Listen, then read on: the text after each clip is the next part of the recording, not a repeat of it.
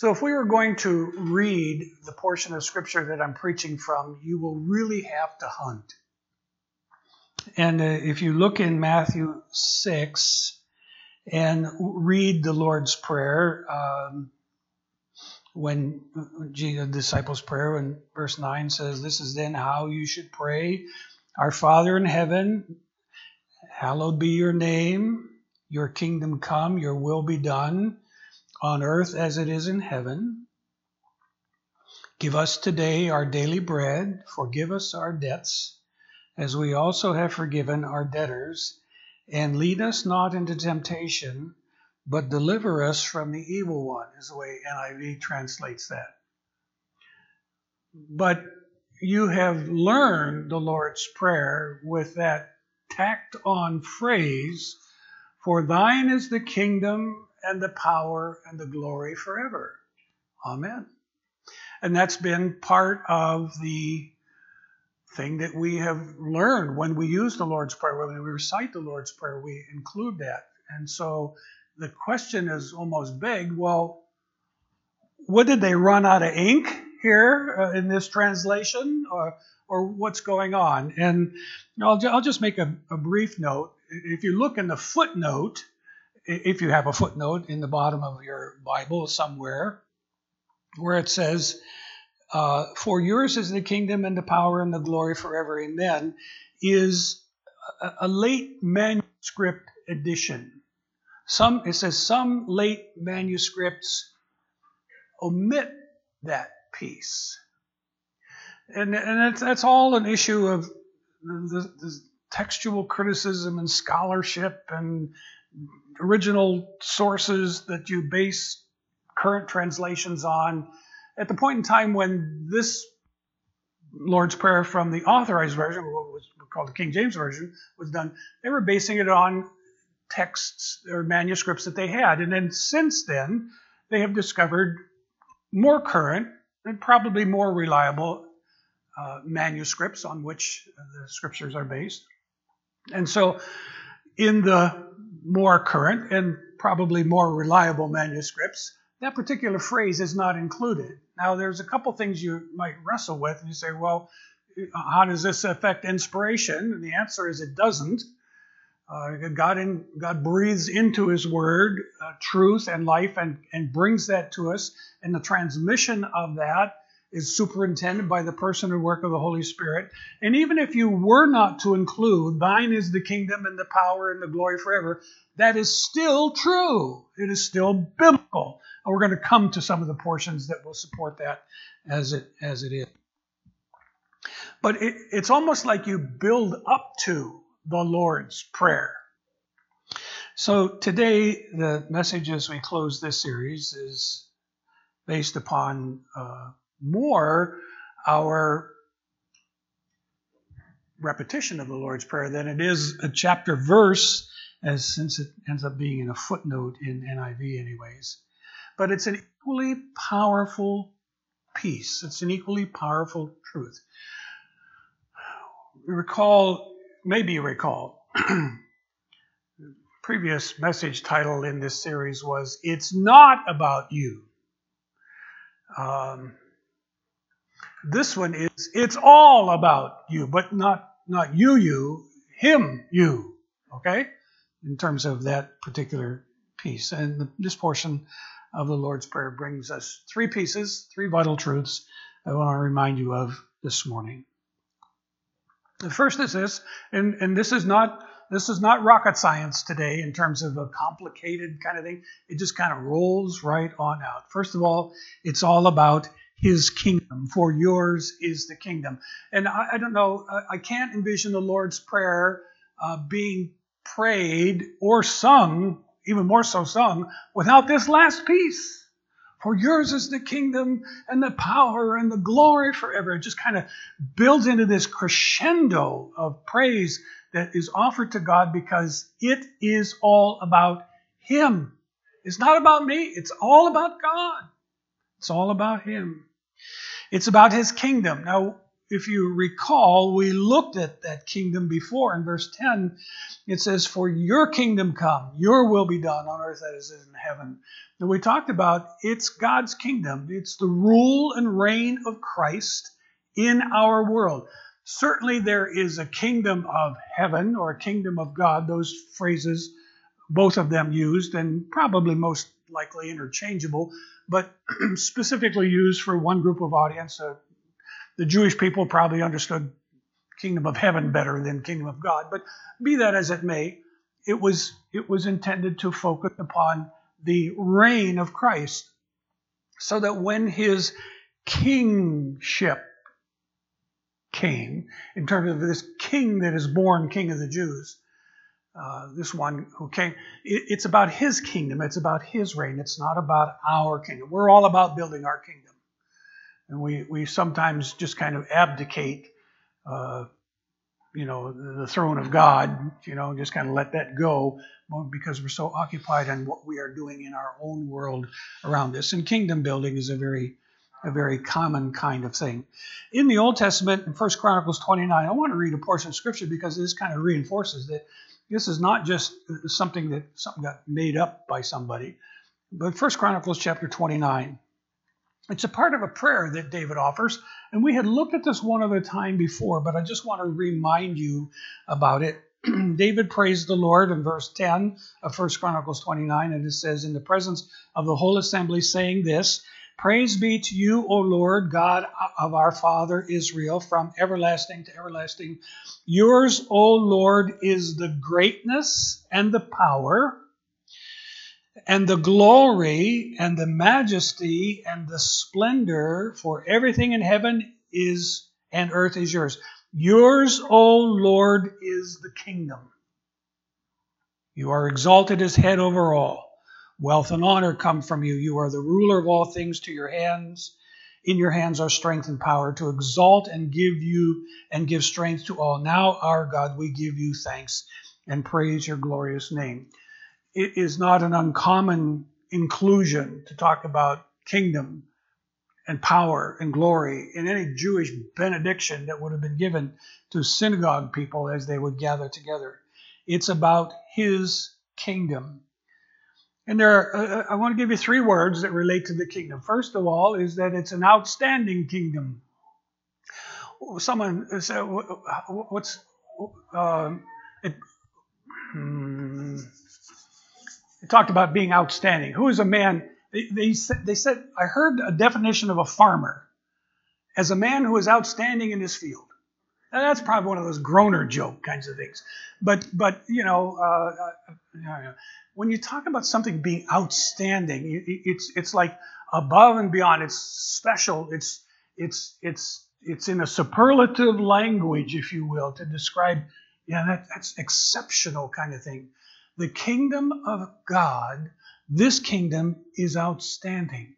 It is above all others. You can talk about the the the, the domains of any earthly king kingship kingdom. Um, there's a movie long out ago, and I think they've done a sequel to it that's supposed to be out sometime called Coming to America. If you recall, it was a movie that featured Eddie Murphy, and it was one of these crazy, laughy kinds of things, and just kind of interesting. And the guy goes, and but he leaves his kingdom of, all I can think it was Burundi, and that wasn't it. It was whatever the name of the kingdom was that he was head of or he was supposed to be coming head of. And he leaves all of that and he goes to America and, and, and lays all of that stuff aside and takes up very simple, humble means because uh, he just wants to be ordinary in terms of trying to find his, his future wife. And, and they do a comparison between what, what his kingdom was like on this earth back in wherever. Zamunda, Zamunda is where he was. Okay, it took me a minute to pull it off. All right, and and then America in a, a uh, uh, stark contrast to it. And as much as the lavishness of lifestyle in Zamunda was a part of this prospective king, it, it even in that it compares, it pales in comparison to the to the outstanding kingdom of God. A kingdom of God that is able to dwell in your heart and mind. A kingdom that is able to transcend and cover over all kinds of differences in people and barriers among people to occupy their lives and knit them together, bring them together. All of those things are part of the kingdom. It's an outstanding kingdom. It's also an outlasting kingdom. In other words, of the increase of his government and, and peace, there will be no end. There is, it's, it's a growing kingdom, it's an expanding kingdom. It's going to last. Nothing, nothing that you have is really going to last, except probably plastic in the ocean. Maybe that might last a long while, at least so we are told. but things generally don't last real long. They, they, they last until the day after the warranty runs out, usually, you know, is about the way that works. Uh, so things don't really last all long. And so uh, manufacturers have this idea of what they call planned obsolescence where they design something so it's designed to not last. Because that means you got to get a new one. And you, of course, you got to get a better one. And, and so, but this kingdom is one that is intended to last. His kingdom is forever and ever. We don't understand what that all means, but I can tell you that simply put, it means it's going to be here after you're gone. And if you are part of the body of Christ, you even get to live with it in terms of life to come. So whether it's Don's dad and mom who have put their faith in Christ, who get to live on in terms of their their their life in the presence of God, that's an eternal dimension, and it is that's a part of the establishment and the purpose of His kingdom. It's also an outperforming kingdom. It does above and beyond what we could even ask or imagine. Whether it's an issue of something that you're praying for or expecting for, He is able to do exceeding abundantly above all of that. The First Chronicles passage talked about that this work of God in His kingdom is something that extends beyond us, and it is a marvel I always find it amazing in dialogue with people who may be on the outside looking in, who haven't yet come to a place of embracing faith, that, that they think that they're going to be okay and, by, by not embracing the kingdom. And the kingdom of heaven is among us in the person of Jesus by the work of his Holy Spirit. Embracing by, by thinking they can avoid embracing the kingdom, they're taking an awful big risk in life. And uh, when Romans says each one of us is going to give account of our life before God, that is truth. And the issue is are you part of his kingdom or are you going to try to live your own kingdom along the way? It's all about his kingdom. And so, in light of that, I choose to follow him. I choose to follow him a follower of the king, a follower in the kingdom, and allow him to be the one who is the person I pursue and seek in my life. It's interesting. We watched the the recent uh, DVD series and television series, The Chosen, first season of it. But and, and it's a fascinating rendition of that whole early life of Jesus. But one of the things that comes out is simply who are you going to choose to follow? I want you to follow me. Follow me. You know, you, you, you can make excuses and say, well, later. You can, you can say, well, I, you know, I, I, I'll follow you a little ways. But no, it's, it's all in. Are we all in? Are we choosing to follow him and be passionate about him? You follow him because his is the kingdom. It's all also about power and the power. Power. We have people that long for power. We see the politics of things and people trying to exert power. We have we have governors that regulate what you can and can't do. where you should and shouldn't go, how many people should be around you, that kind of thing. And I know that that pandemic approach and it's kind of lightening up a bit, and we're glad for that. But but there is this whole sense of power and control. And in this prayer, in this footnote, yours is the kingdom, but yours is the power. Just stop and think about it. Start walking through the Old Testament. That might be a good afternoon after exercise for the afternoon where would you see the power of God demonstrated? Well, you start at Genesis and it says, In the beginning, God created. Zoom! And it wasn't a Zoom meeting, but it was just, it was just, it was, he spoke. And all of that was brought into being. He created. That's power. Uh, we manufacture, we don't create, we manufacture stuff. God creates stuff and you start going through stories in the scripture, you know, the, the power of God. How, how is it that God could demonstrate his power? How, is it that, that God would, would take a, a prophet Elijah on top of a mountain and have this contest and demonstrate his power in terms of coming and, and demonstrating his greatness of character and the power that's extended and, and, and licks up you know, wet wood and, and stone and all of that as a part of the demonstration of the power of God. How is it that you could find him in the midst of a fiery furnace with three Hebrew children? And yet his power is there to keep them from being singed even on the edges. And so when they came out, there wasn't even a smell of smoke about them. We love to sit around campfires and smell smoke. And yet, God sustained those three through. And, and, and one chapter, one story, one event after another. People coming up in the book of Exodus to a sea that was parted by the hand and work of God, the power of God set loose. It's, it's about His power. It was revealed in the character of God, who He is. Uh, omnipotent is the word that we use to describe that power it reveals his character that he is a God who is able to do.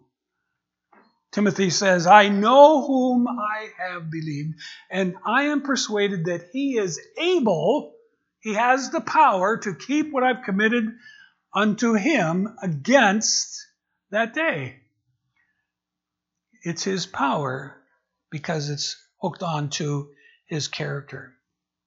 It's revealed in the ministry of the Son in the book of Romans, uh, chapter 1, when, when, when Paul is beginning to, to, to open up that epistle and he talks about the servant, as a servant of Jesus Christ, he's talking about regarding his Son in verse 3 who, as to his human nature, was a descendant of David, and who, through the Spirit of holiness, was declared with power to be the Son of God, declaration of God. It's in the ministry of Jesus. Matthew 28, uh, not too far away, talks about that when he says, uh, he sends the disciples out and he saw them, they worshiped him, and some doubted, and then Jesus came to them and said, All authority in heaven and on earth has been given to me. All authority, that's power, was, is given unto him. That's all a part of what is the ministry of Jesus is about. And so that ministry demonstrate power. How is it that people who are lame are able to walk again? How is it that people who are blind are able to see again? How is it that people who are deaf are able to hear again, even if they didn't have sign language like the Shenandoah Camp people? Eh, how is it that, that all of those things, how is it that someone who is dead can be raised to life again? That is all about his power in the ministry of Jesus. It's revealed also in the working of the Spirit in Acts chapter 1, verse 8, which is that book that I started but I never finished, and I don't make any promise to be able to get it done in two weeks, so we're just going to leave it. Acts 1 8. You will receive power. The Holy Spirit comes on you, and you'll be my witnesses in Jerusalem, in Judea, Samaria, and to the ends of the earth. It is that working of His Holy Spirit you'll receive power when the Spirit comes upon you. For thine is the kingdom He longs to rule. Thine is the power, his ability to accomplish his purpose. Therefore, I choose to yield to him. When you are faced with someone that is more powerful than you, um,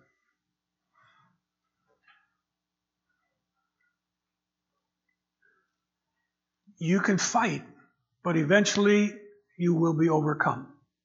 This weekend is uh, the Big Ten wrestling tournament, which, if you lived in State College, would be well known. They happen to be hosting it there.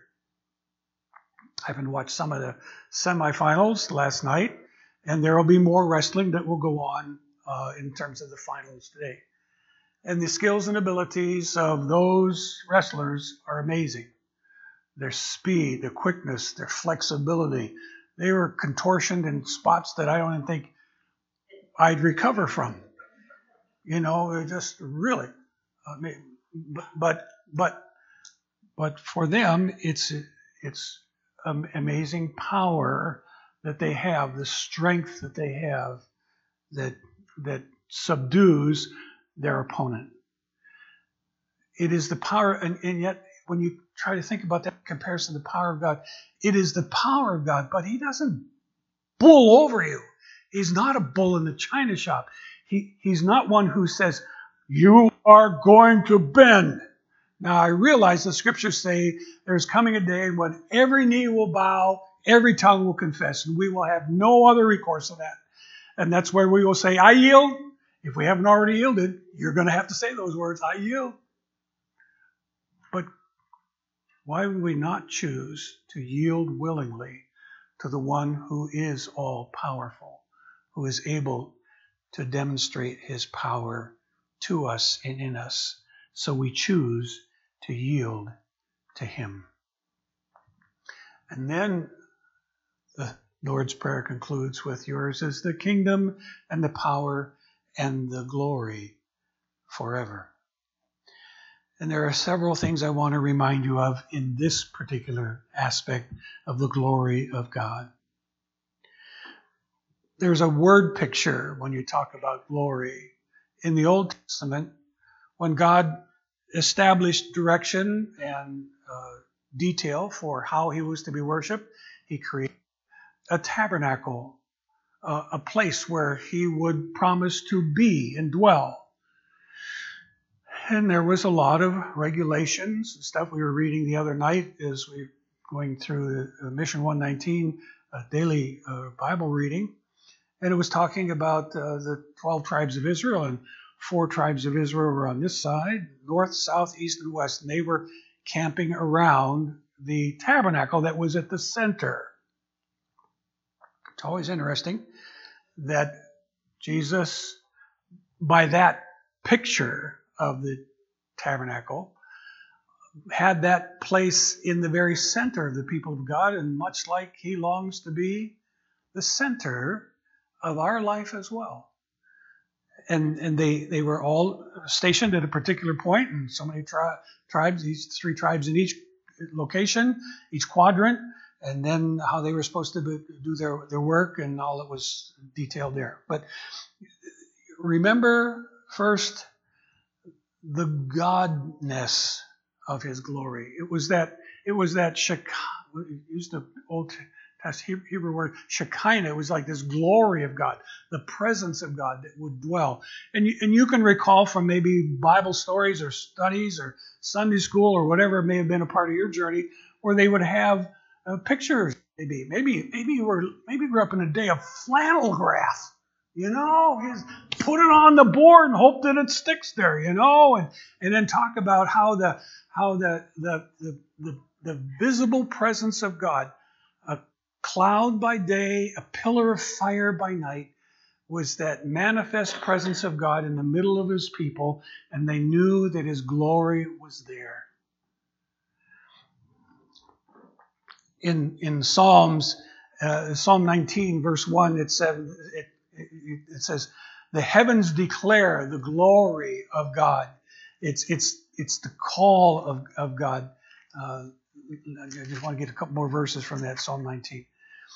The heavens declare the glory of God. The skies proclaim the work of his hands. Day after day they pour, pour forth speech. Night after night they display knowledge. There is no speech which where their voice is not heard. Their voice goes out to all the earth, to their words to the ends of the world. In the heavens he has pitched a tent for the sun, which is like a bridegroom coming forth from his pavilion it talks about the language of the majesty of, of God and his glory. The heavens declare the glory of God. Now, I, I know that we're all into spacey things these days, so now we've got our rover on Mars. And people, uh, we were listening to the radio the other day, and, and uh, they were talking, interviewing somebody that was wanted to go live on Mars. I thought, well, do why would I want to live on Mars? You know, what, you know, unless they had Mars bars there, I wouldn't be interested, I suppose. But I, you know, whatever. Uh, but but you know, would you? The greatness of God, the glory of God demonstrated in all of His creation, and it is an amazing, amazing picture. Remember His godness. Remember His goodness as well. In the Gospel of John, chapter one, when when John describes the person and work of Jesus. And in his initial uh, dialogue, he, he, says this down in verse uh, 14. He says, The Word became flesh and made his dwelling among us. We have seen his glory. The glory of the one and only who came from the Father, full of grace and truth. Full of grace and truth. It is the goodness of God that's demonstrated in terms of that glory. God is great. God is good. The goodness of God. I should have worn my ball cap today. God is good. God is great. We have friends that just retired in Florida. Actually, visited with us one Sunday when while we were here. Uh, came with us to service and really liked it. They were trying to they were trying to export Amber and Rebecca to go down to Florida but thankfully they did not succeed. But Jim, my friend, just retired uh, from his ministry there in Stuart, Florida. And every Sunday, they broadcast their stuff. Uh, every Sunday, uh, this was their standard greeting God is good all the time. And all the time, God is good. It's the goodness of God that's reflected, reflective of His glory and then also his greatness. I wanted to look at a verse in Isaiah chapter 42. So let me find that, and then we'll we'll move to another aspect of our worship today. In uh, Isaiah 42 and, and verse 8, he says, I am the Lord, that is my name. I will not give my glory to another or my praise to idols. God is very jealous, I guess. Although we don't think of jealousy as something that's a good thing, but God is very jealous of his name. He does not long or want at all to share his glory with another. To him be glory forever and ever. Amen. So, in light of that, I choose to magnify him. And the Psalms are filled. Oh, magnify the Lord, for he is worthy to be. Choruses we develop.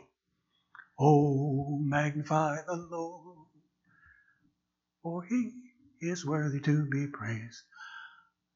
And I won't read the rest of it, but eh, but it just it's it, we develop these choruses and songs relating to his kingdom and his power and his glory. And so I choose to magnify him.